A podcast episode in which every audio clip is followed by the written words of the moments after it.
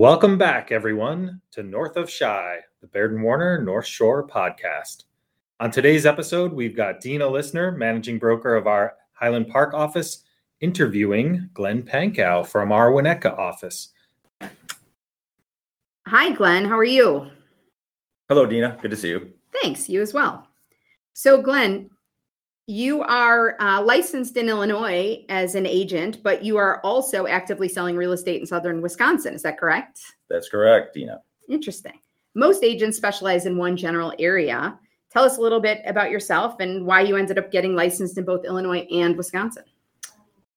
Well, I guess the story goes back to when I was a child and we had a house. Uh, we lived in the suburbs, Park Ridge. I have seven older brothers and two sisters, and they all went through Maine South football, that legendary program up there. But my dad had the foresight to buy uh, what we called the cottage, which was actually a, a, servant's quarters slash carriage house for one of the big estates on Lake Geneva that one of the uh, late 19th century industrialists had built. So, um, uh, my dad bought it for a song back in the early 70s, and that's where I spent all of my weekends, all of my vacations when I was a child growing up. The, my older siblings were mostly in Park Ridge, but my mother always just took us the three youngest ones up there every chance she could. And we just explored the outdoors. There was no TV, there was no reception. It was the beach, it was the woods, and it was wiffle ball, making your own fun, riding bikes in places you've never been, uh, fishing, just so much to do. We could never go to summer camp. We could never play baseball because it was one or the other. And sounds like I look back, with, yeah, I just look back with so much nostalgia for that place and thankful that my parents were able to have the foresight to do that. Sure, absolutely. So that made you think more about selling, buying and selling properties up in Wisconsin? The thing I love about Wisconsin is, and I learned this early on, is that we, I should mention that when I was 15, my parents sold their house in Park Ridge and moved to Lake Geneva full time. So I spent my last three years of high school up there, and oh, I was wow very small fish in a very large pond at Maine South. Very, uh, I guess, a much bigger, maybe a guppy in, in Lake Geneva. I don't know, Badger High. But uh, the move I loved from day one, and I've never looked back. And my dad did that in 1988, and I think that he had uh, he was on the cutting edge of something because now we see people moving up there full time all the time. Right. And I remember kids in college that I would meet from Chicago going, "Oh, I've been to Lake Geneva. You mean people live there?" they just thought it was a vacation place where everyone just emptied out during sure. the week. So um, I'm like, yeah, people live there. They get their mail there. I can appreciate that. I grew up. Uh, my parents had a house in Elkhorn, so oh, not too far close. from there. The yes. Mm-hmm. Did you go to the fair? Oh, are you kidding? Last week. mandatory. Last oh weekend. no, I didn't go this year. Oh. Growing up, that was mandatory. Yep.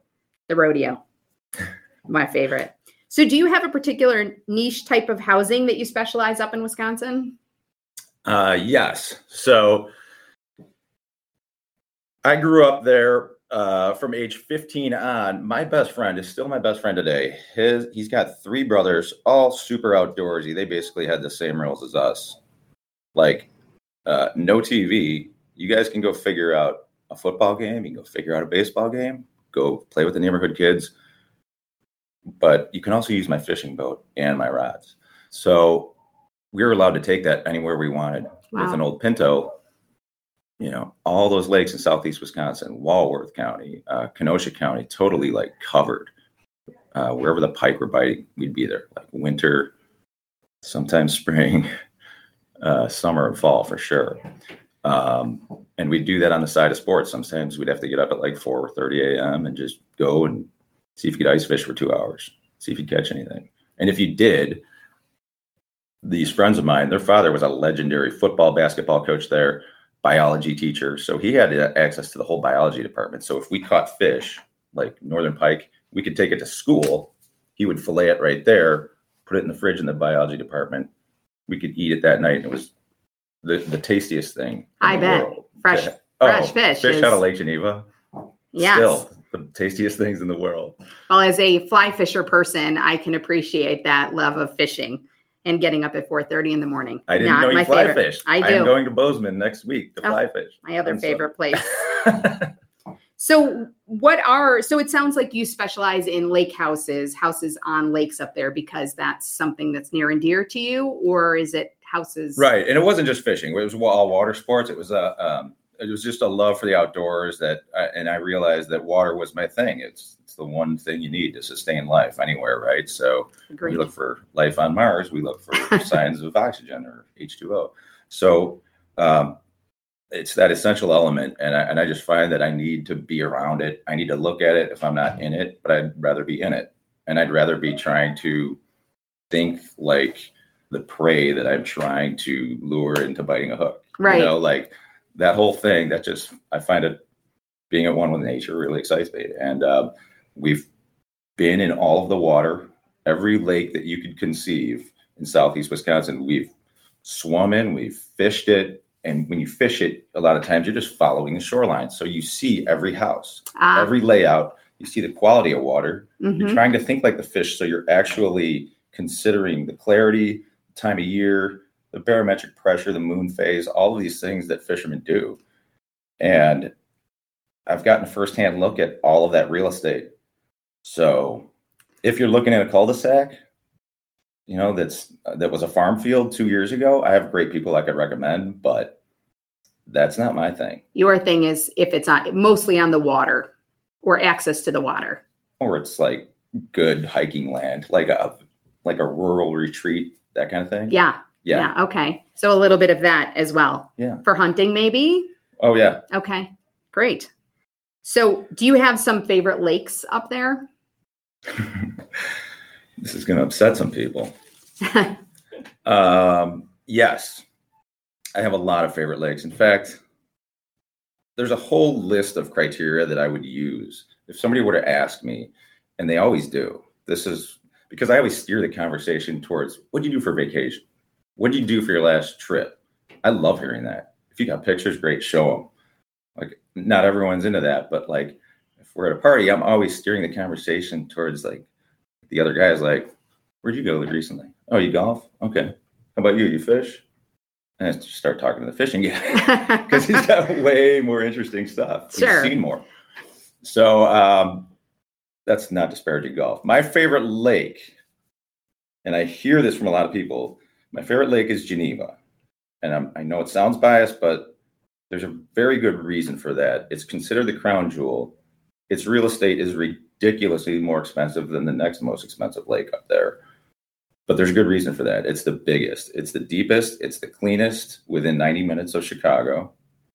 Okay. Um, and bear in mind, these are mostly North Shore, Northwest suburban residents Mhm. because the west and southwest and south sides of Chicago have traditionally gone to Michigan to avoid going through the city.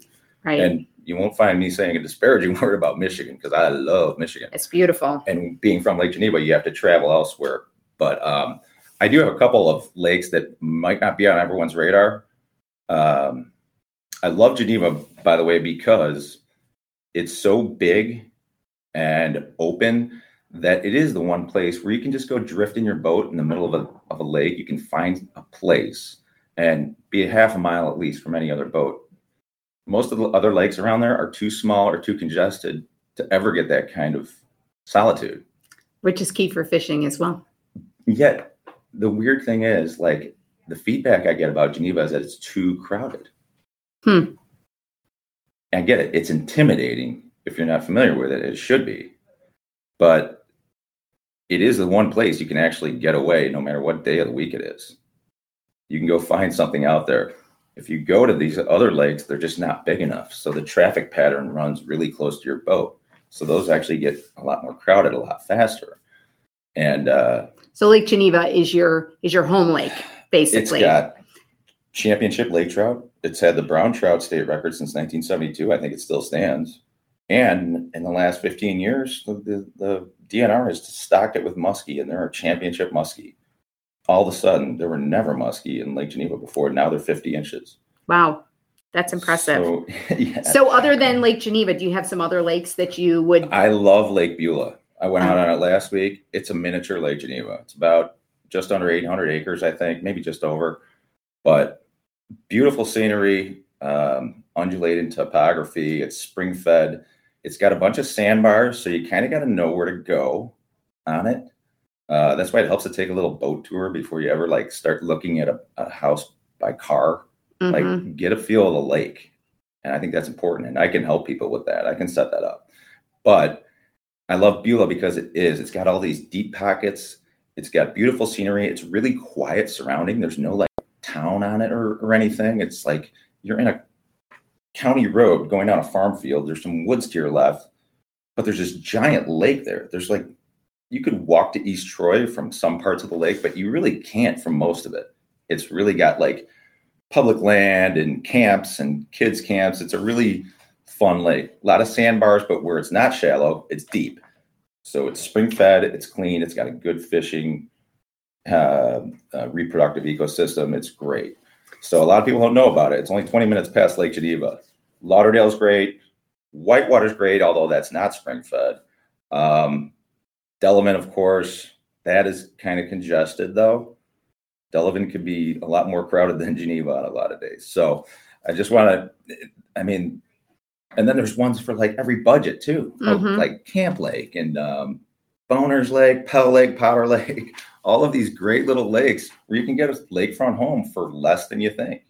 Well, you you certainly are uniquely positioned with the depth of knowledge and experience about that Southwest Wisconsin here, Southeast Wisconsin area, Southeast-ish, I should say. How have you been leveraging that to grow your business? Well, the pandemic kind of has determined my fate so far. So um, we're in NASBAR up here, right? So Mhm. we, you, we all represent the Baird and Warner offices that are north of Chicago. So we have really good, uh, reliable data sets when we get our statistics. Um, up there, you can just throw away the reliable. We have data sets, but there's not enough to go on. And I can just tell you that, like, the excitement of a really move-in ready lakefront home in southeast Wisconsin now is such that you have to feel it in your gut. You see the picture on the hot sheet and you're like, I got to call on that now because I didn't know that was coming up. And the excitement you feel correlates into when it goes under contract. So there's not a lot of stats and a lot of these kind of trade. You kind of got to be in the flow. They kind of trade under the scene hmm in Wisconsin. So we need to know what you're looking for ahead of time. You got to be prepared. So you see a lot of crossover in uh, buyers from Illinois buying up in Wisconsin, or do you see Wisconsin buyers buying down in Illinois? Yeah. Uh, part one of your question is extremely accurate. Part two, I haven't heard of that yet. Unless you're having like a, a family event or something like that where it's time to downgrade and get closer to the suburbs to be closer to the grandkids or something. There's that. But no, everything's moving to Kenosha County and Racine County because land is cheap. They abut the largest freshwater ecosystem in the world. And I don't know if a lot of people in the Midwest know that, but water isn't free and it's not cheap.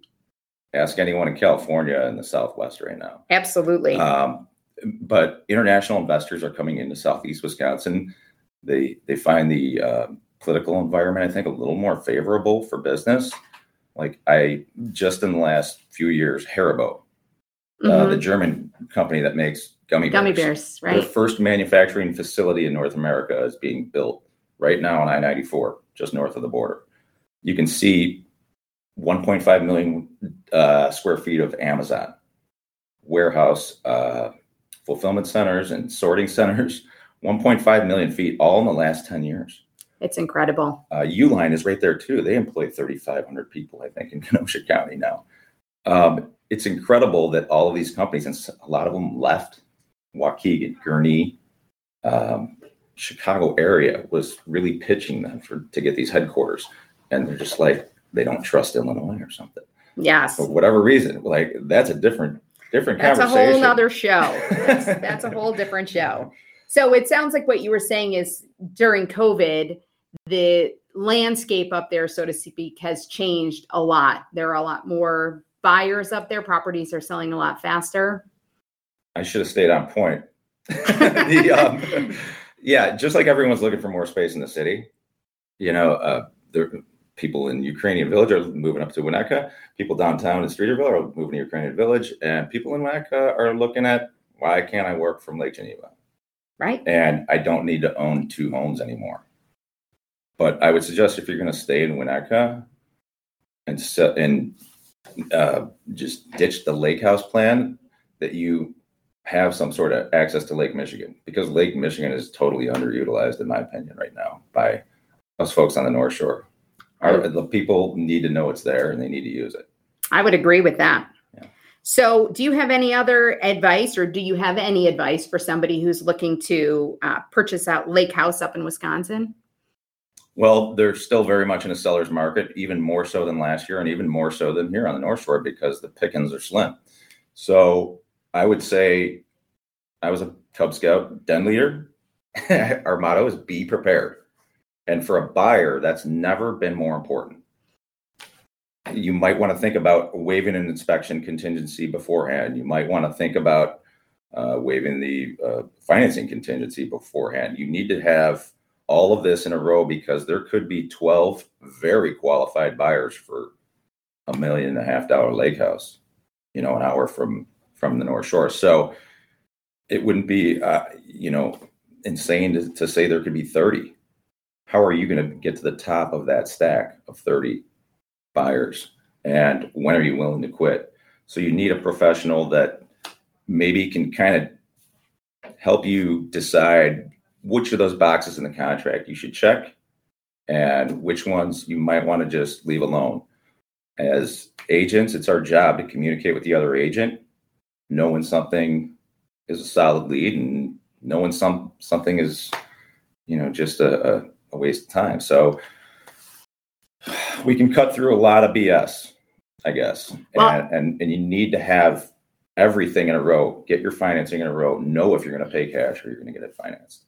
I also would like to add that Wisconsin is a little bit different than buying a house in Illinois. So, using an agent that is familiar with Illinois and Wisconsin um, is helpful because you have an agent that is looking out for you specifically as the buyer, which is not often the case in Wisconsin. Is that correct?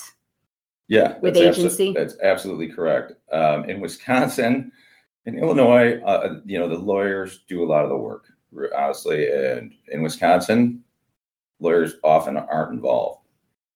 Um, I would recommend every buyer, you know, use a lawyer, use your own lawyer, but make sure sure that they are licensed in Wisconsin and they've done deals there because it is odd.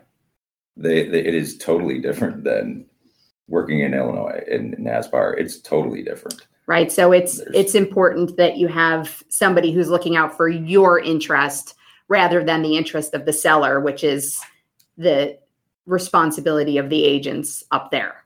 Right. Nobody has lawyers unless you decide you need one. So uh, you better know your agent is there for you to cover anything that could happen. Is there anything else that we missed today that you would like to share? Well, advice for uh, people that are listing, I think in Wisconsin, if you're within 20 minutes of the border and you are not listing in in the Illinois MLS, you are not doing yourself a very good turn. I think uh, getting that listing into NASBAR is crucial because, as we talked about, it's onward and upward. Uh, people are moving north of the border. There's not many people moving south. So um, get that house wherever it needs to be. Anyone that might click on it, you want to get that house in front of them. And if your broker is only licensed in Wisconsin, they're only maybe getting it to 5% of the, the target audience. So we have Baird and Warner. We have every tool you could use to hype up a listing before it actually goes live. Everyone that's ever shown any interest in anything like it will get it on some sort of feed as long as we, the agent, spends our own money to say, this is effective. I'm buying this, this, this, and this. And it's all a la carte. Facebook, Google, you know, Lyft, LinkedIn, all of that stuff is super important. You wouldn't skip that. Why skip NASBAR? That's a great point. So if somebody out there who's listening today would like to get in touch with you, how do they do that? That's pretty easy. Glenn, G L E N N dot Pankau, P A N K A U, at Baird Warner, all one word, dot com. And my number is 773 590 0655. And I'll be sitting by my phone.